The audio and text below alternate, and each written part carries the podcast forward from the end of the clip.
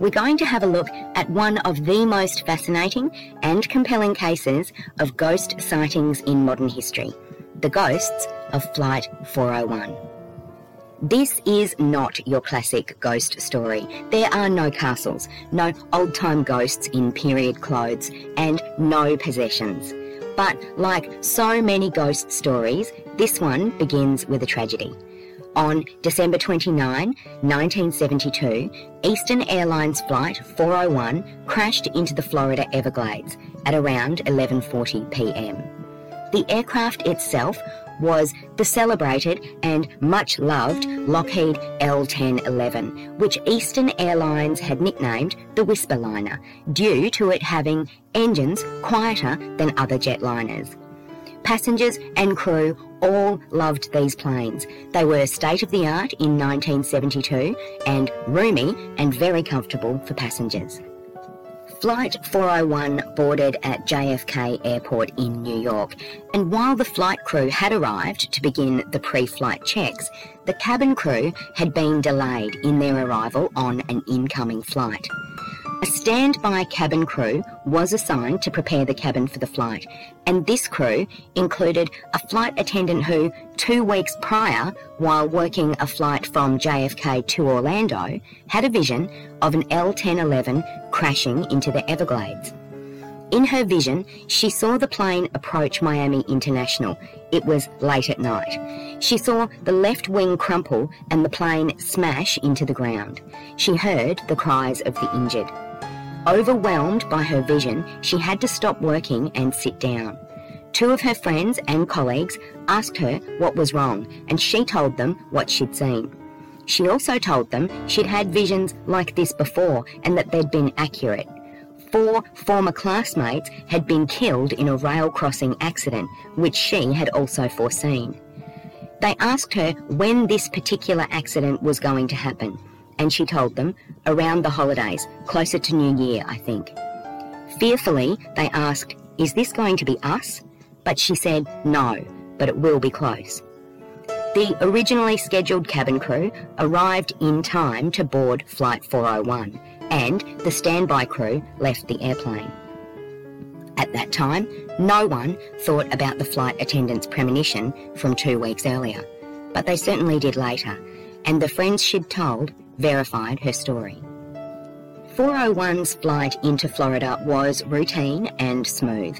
The flight crew, Captain Bob Loft, First Officer Albert Stockstill and Second Officer Don Repo, were joined in the cockpit by Eastern Airlines Technical Officer Angelo Donadio, who was returning to Miami from an assignment in New York and was off duty. Nothing was out of the ordinary until at about 11:30 p.m. when the plane began its approach into Miami International. After lowering the landing gear, Officer Stockstill noticed the landing gear indicator light, a green light, which would indicate the landing gear was locked and in position, hadn't illuminated. Attempts to cycle the landing gear still failed to get a confirmation light. Captain Bob Loft told the tower that they had an issue with the indicator light and would discontinue their approach, circling around and entering a holding pattern while they rectified the issue. The tower instructed them to hold at 2,000 feet. The crew all thought this was probably a problem with the light itself, and while First Officer Stockstill attempted to remove the light assembly, Second Officer Don Repo went into the avionics bay beneath the flight deck, which the crew called the hellhole due to the cramped space, to check manually if the landing gear was in position. After reaching their assigned altitude, Captain Loft placed the aircraft on autopilot while the crew tried to resolve the issue of the landing gear. Unknown to the pilots, as they hadn't been informed of this in their training on the aircraft, a slight bump to the controls would take the plane out of autopilot, and it is surmised that this is what happened. The plane began a gradual descent, which none of the flight crew noticed, over the impenetrable blackness of the Everglades below. An altitude warning sounded in the cabin. However, this sounded in the speaker next to Don Repo's station, and he was below deck when it sounded. The altitude warning was a half-second C-chord chime, and it was barely perceptible to the crash investigation staff who later reviewed the flight deck voice recordings, and they were listening for it. None of the flight crew heard this chime. Don Repo came back on deck and reported that he couldn't see if the landing gear was in position because there was no light in the hellhole. The light switch for this avionics bay was actually located above the captain's console rather than at the entrance of the bay.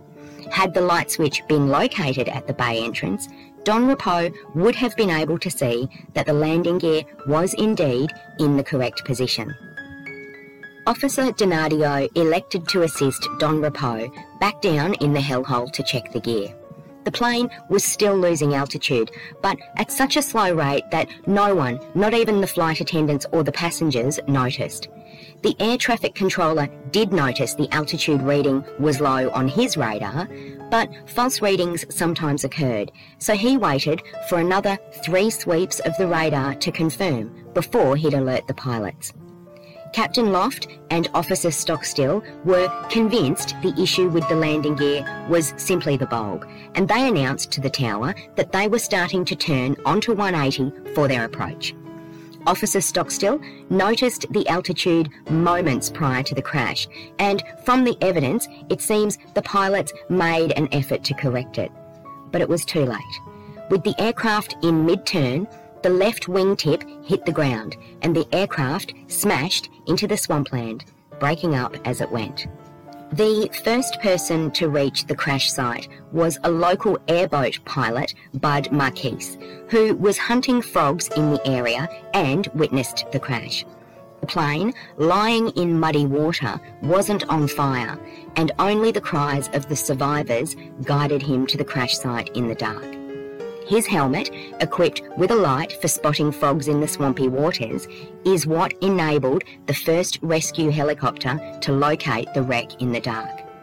Bud Marquis spent the rest of the night locating and shuttling survivors out of the crash zone on his airboat. He later received humanitarian and hero awards for his efforts that night. Incredibly, there were 75 survivors of the crash, including 8 of the 10 flight attendants. The survivors had injuries which ranged from minor right through to serious. First Officer Stockstill was killed on impact. Captain Bob Loft was alive in the cockpit when the first Coast Guard rescue helicopter arrived, but he died before he could be removed from the wreckage. Second Officer Don Repo and Officer Donadio were still in the hellhole when the plane crashed. Don Repo was airlifted to hospital, but died the following day from his injuries. Officer Donadio, incredibly, survived the crash and made a full recovery. The subsequent inquiry found that the cause of the crash had been human error, due to their being distracted by the issue of the landing gear light. However, it was also found that several improvements could be made to the safety of the aircraft, any and all of which would have resulted in a safe landing that night. The light to the avionics bay was relocated to be positioned near the landing gear observation port. The altitude warning was upgraded to include a flashing light and a louder tone. And the tower control protocols for warning pilots of altitude errors were reviewed and upgraded. And while those involved in the crash and their families would continue to struggle with the impact on their lives, the events in the following 2 years ensured the crash remained in the forefront of the minds of the staff of Eastern Airlines.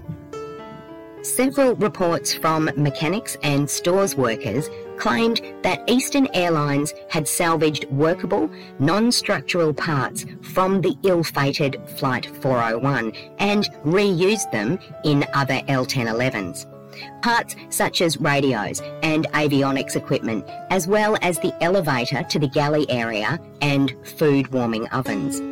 In particular, these parts were said to have been installed on aircraft number 318. About 3 months after Flight 401 crashed, 2 flight attendants separately felt a cold presence in the galley area in the belly of 318. Both ladies had considerable amounts of in-flight experience and were also very happy to be working on the L-1011s. However, on this one flight, both reported feeling as though they were not alone in the food preparation area and fled up to the cabin. On a flight the following week, one of these same flight attendants saw, again in the galley area, a white misty ball about the size of an orange form alongside a bulkhead. As she watched, this mist grew in size to roughly the size of a basketball and began to take on facial features, including a pair of glasses. And while she instinctively felt the source of her experiences held no malice, she still fled the galley area in fear. Other flight attendants had similar experiences, and some flatly refused to work in the galley confines. They reported it had a creepy feeling, and others identified inexplicable temperature drops in an area where, if any change should be noticeable, it should be a rise in temperature from the ovens heating food. Later, something more shocking occurred. Aircraft number 318 was boarding for a flight to Newark, and in the first class section, the flight attendant was making a routine head count. She realised the count was out by 1 passenger. Going back over the seats, she found the reason for the discrepancy. There was an Eastern captain in uniform in one of the seats. It wasn't unusual for Eastern flight staff to utilise unfilled seats for a journey home from an assignment, and mostly they would use the jump seat in the cockpit after being seated in first class for takeoff. It was referred to as deadheading. However, she hadn't been informed that there was a captain deadheading on this flight. She needed to confirm this, so she approached the captain with her list in hand. "Excuse me, Captain," she said, "but are you jump seat riding on this trip? I don't have you on my list." The captain didn't respond. He simply stared straight ahead. "I beg your pardon, Captain," she repeated. "I need to check you off as either a jump seat or a first-class rider. Can you help me?" Again, the captain gave no response, but simply continued to stare straight ahead. Puzzled, she called the flight supervisor over, who couldn't gain the attention of the man either. They reported that he seemed perfectly normal in all aspects, except that it seemed he was in a daze. It was concerning for both of them, so they went to call the flight captain to see if he could speak with the man and get a response from him. There were half a dozen passengers in the vicinity of the deadhead captain, and the flight captain was perplexed as there wasn't a record of a jump seat occupant for that flight. The flight attendant and the supervisor accompanied him back to the seated captain, but as he leaned in to speak with the man, the flight captain froze. "Oh my God," he said, "it's Bob Loft." Then, in the silence of the cabin, something happened that no one could explain. The captain in the first class seat simply vanished. He was there one moment and gone the next. The flight captain returned to operations in the airport and the plane was searched. There was a long delay. The missing captain couldn't be found anywhere. Finally, with a passenger count checked and correct, plane 318 taxied down the runway for takeoff. This story spread like wildfire across Eastern Airlines and other carriers. In another report, the vice president of Eastern Airlines pre-boarded a plane prior to the regular passengers. He entered the first class section, which was empty except for a captain in an Eastern uniform. He stopped by the captain and said hello, before he realised that this was Bob Loft, the deceased captain of Flight 401. After he realised this was Loft, the captain suddenly vanished. Again, a complete search was made of the plane and no sign could be found. No deadhead pilot was listed to travel on that flight. Captain Loft was seen again by a flight captain and 2 flight attendants who spoke with him, and then he disappeared. That particular flight was cancelled. On a flight from New York to Miami, a flight attendant opened the compartment door to the overhead lockers during a pre-flight check in the first class cabin, only to find the face of Captain Loft staring out at her from the compartment. The flight attendant had known Captain Loft and flown with him several times before the crash of Flight 401. One particularly interesting story involves a passenger in the first class section of a New York to Miami flight. The plane was still at the ramp and the head count had not yet been taken. The passenger was seated next to an Eastern flight officer in uniform.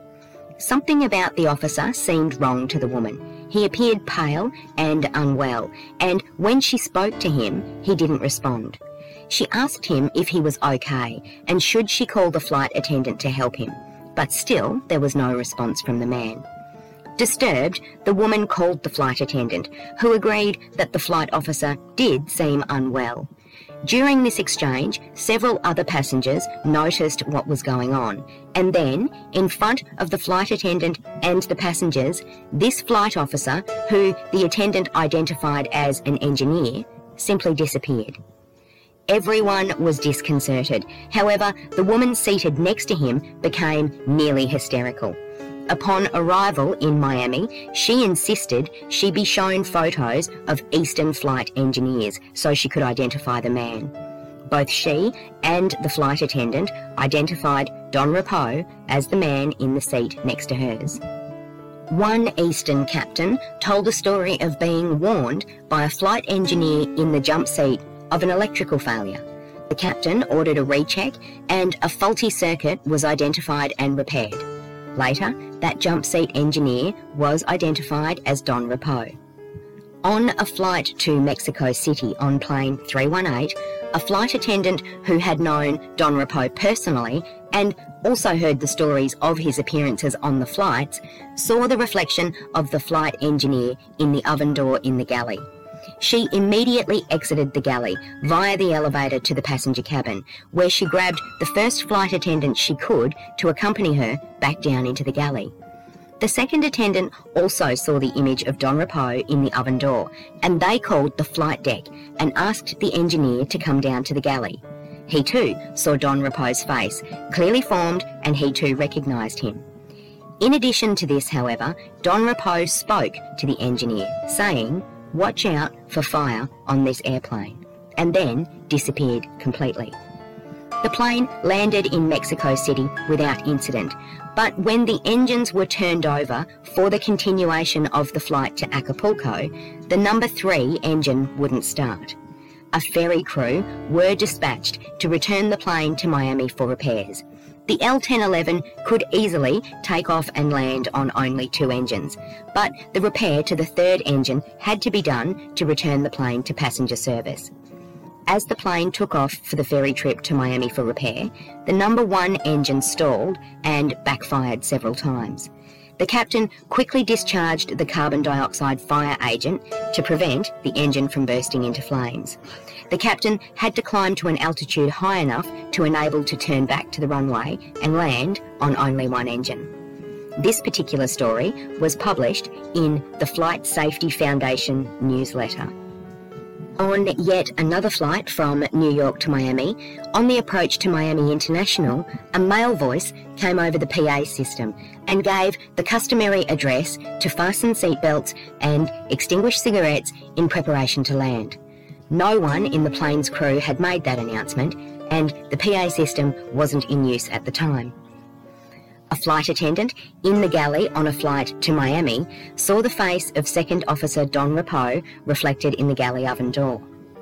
Caterers were loading food trays onto plane 318 and made a sudden exit, refusing to re-enter the plane. They reported seeing a flight engineer in the galley who disappeared before their eyes. On plane 318, during a flight from Atlanta to Miami, the second officer sitting at the engineers panel heard a loud knocking coming from the compartment below the cockpit, down in the hellhole. He went to the trapdoor in the floor and with a flashlight scanned the whole area, but found nothing unusual. The compartment was empty. As he rose and turned back to the engineers panel, he clearly saw the face of Don Repo, whom he had known well. On another flight, the engineer came to the flight deck prior to doing a walk-around pre-flight check. He saw a man in an Eastern second officer's uniform sitting in his seat at the panel. He recognised him as Don Repo.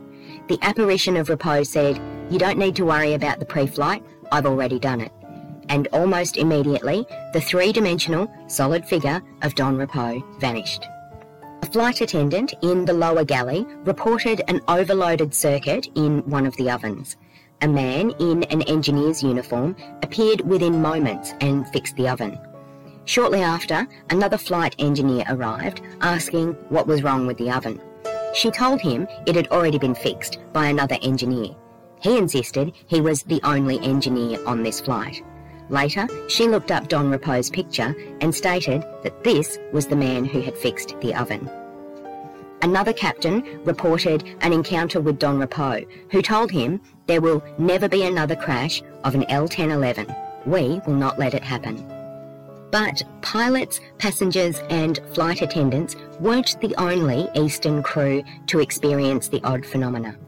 Mechanics reported strange electrical anomalies of apparatus operating when there was no power to the plane during maintenance. And one mechanic reported being handed a screwdriver by an unseen hand, and he ran from the plane in fright. But most reports suggested that the apparitions of Don Repo and Bob Loft were helpful and not in any way harmful, but rather having the safety of the flight as their main reason for being there. Many commentators on the stories of the ghosts of Flight 401 proposed that Repo and Loft were so horrified and perhaps guilt-ridden in death for the ill-fated Flight 401 that they couldn't rest without trying to ensure the safety of the aircraft they later visited. What is compelling about these stories is they were witnessed by people with no real reason to make up such a story.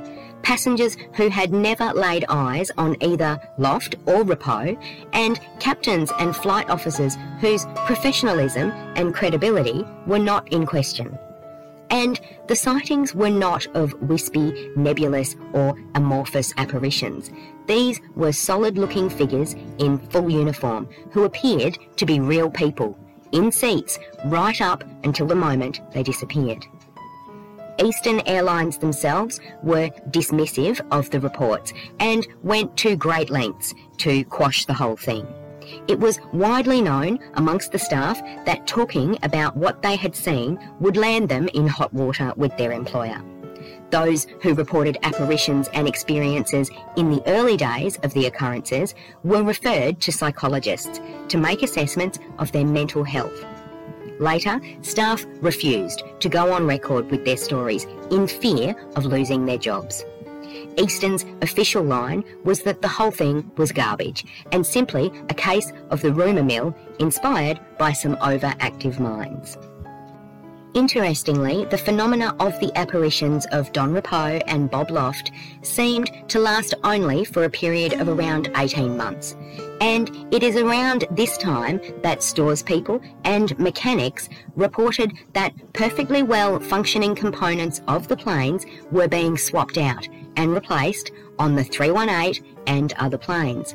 Of course, there is no official record of these being the recycled pieces of Flight 401. However, many credible sources believed this to be the case. In 1976, investigative journalist John G. Fuller wrote The Ghost of Flight 401 after researching all he could about the true reports of this extraordinary case. And in 1978, a movie based on the book by John G. Fuller was released, and it starred Ernest Borgnine. After the release of the book and the movie, Eastern considered suing for libel, based on assertions of a cover-up by the airline and the belief that the ghost sightings were prompted by the components salvaged from the wreckage. Ultimately, Eastern chose not to pursue the matter legally, believing it would simply give more publicity to the book. An original floorboard from Flight 401 remains in the archives at History Miami in South Florida, and Ed and Lorraine Warren's Occult History Museum also holds pieces of the wreckage. In a 1980 book from Robert J. Sterling, From the Captain to the Colonel, An Informal History of Eastern Airlines, the claim that components of Flight 401 were reused on other active aircraft is refuted, and he says no Eastern employee ever claimed to have seen or even believed in the ghost sightings.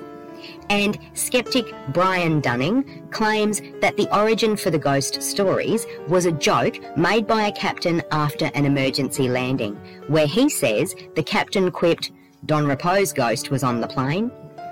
Bob Loft's widow and children did sue John G. Fuller for infringement of Loft's right of publicity, invasion of privacy, and intentional infliction of emotional distress.